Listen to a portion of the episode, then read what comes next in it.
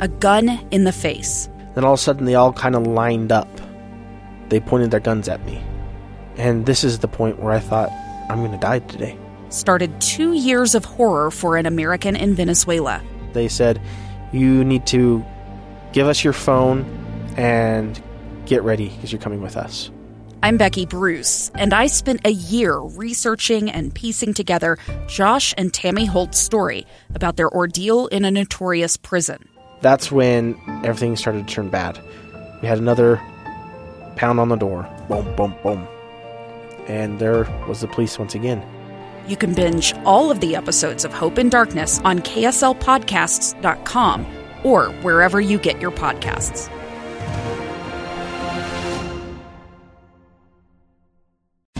Welcome back. Final half hour of today's episode. Have you been contacted by a pollster this election season? Have you gotten either via email or text message or phone call to your home or cell phone? Have you been contacted by someone saying, "Hey, uh, what are you up to this uh, November? What, you gonna you gonna vote? Which way you voting?" That may not exactly be how the polls are conducted, but that's my that's my closest approximation. I mean, that's the information they're after, isn't it? what you intend to do with your vote, how you intend to exercise your uh, right to vote. It's big business polling.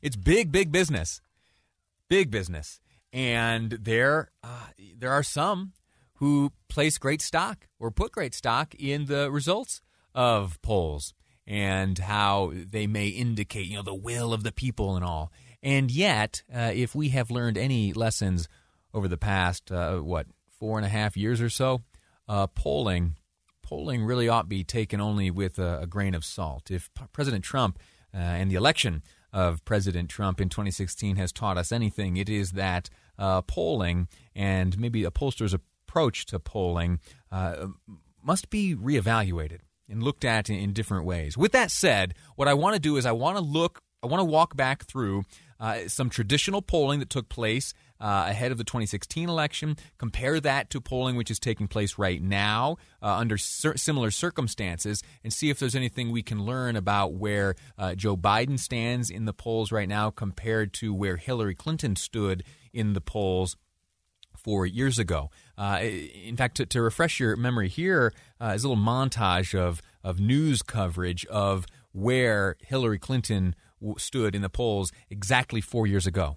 And now Hillary Clinton has taken a slight lead on enthusiasm of voters. And when you're looking at the last 15 days, that's what matters most. The most recent CBS News national poll shows Hillary Clinton with a nine point lead over Donald Trump. Hillary Clinton is extending her lead over Donald Trump in several national polls. CNN is releasing a brand new poll of polls, which is an average of the six last surveys.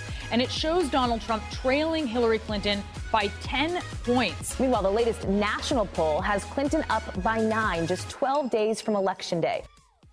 Can you believe that?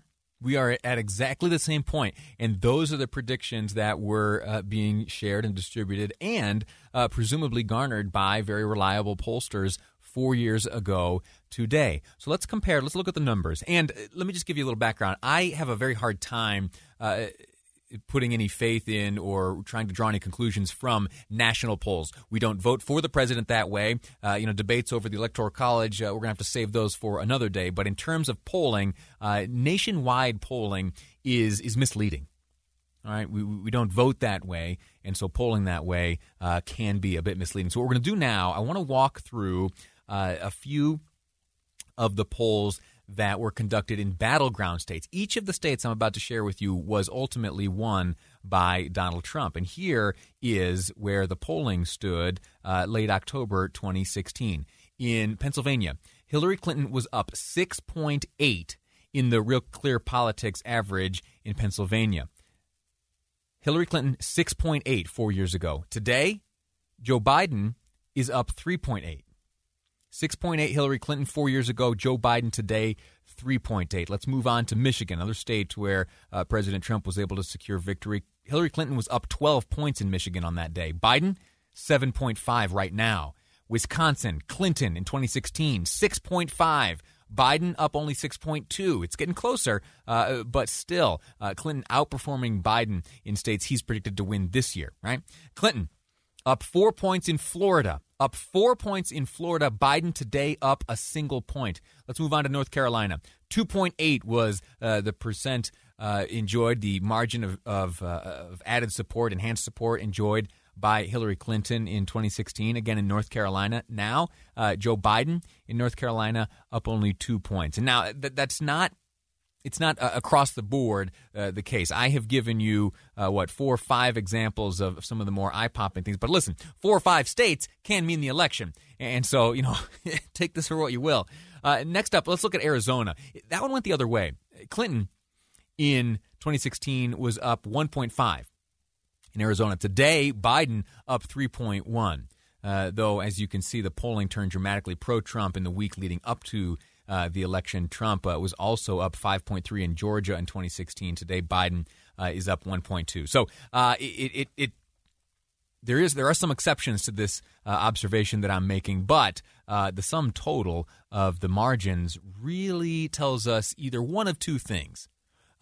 we certainly what, what it certainly tells us is that polling, again, as I said, ought to be taken with a grain of salt. It makes for great talk media fodder. It makes for great uh, newspaper headlines. It makes for a great crawl across the bottom of the 24 hour cable news networks. Uh, but in terms of a reflection of reality, eh, not exactly certain. Uh, so we'll have to see. I, I, look forward to comparing. I look forward to comparing uh, the the outcome, obviously, with the polls as we have them today. Uh, now that we have an eye towards uh, four years ago as well. Last point I want to share with you. Uh, it has to do with the nature of polling.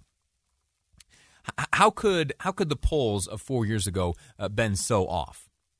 Well, there was one poll back in 2016 that got it right. It came from a firm called Trafalgar and what this group did, uh, what it claims to have done differently than the other polls, was to take into account uh, something that they refer to as uh, like social desirability. There was uh, something that that these pollsters observed that was somehow somehow preventing uh, those with whom they spoke uh, from sharing the truth. And so they reassessed their, their approach and they reassessed their, their strategy. And what they did was they accounted for something uh, that they called social desirability bias. What is that? It is when a respondent gives you an answer that's designed to make the person asking the question be less judgmental of the person who answers it. So, for whatever reason, uh, the claim is here by this Trafalgar group that in 2016 and before, that those being asked about whether or not they were supportive of Donald Trump were hesitant to reveal that. Were hesitant to re- reveal that. Not that they were hesitant to support the president, but to do so vocally was another matter.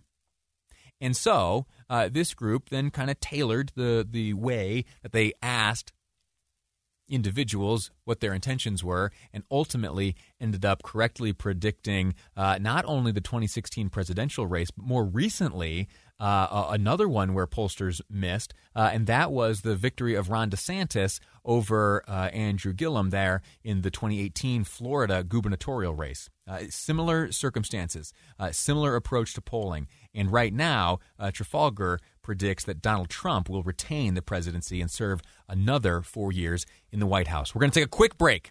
And when we return for the final segment of the program, we are going to look up to Utah's Capitol Hill and we're going to look into their exploration into the use of police dogs. Should there be legislation that governs how police dogs are used here in the state, and why is it even being talked about? We'll get into that next as we wrap up today's program. I'm Lee Lonsberry, this is Live Mic, and you're listening to KSL News Radio. A stranger with a gun came upon two teens taking pictures under a rising full moon. But violence is only the beginning of this story.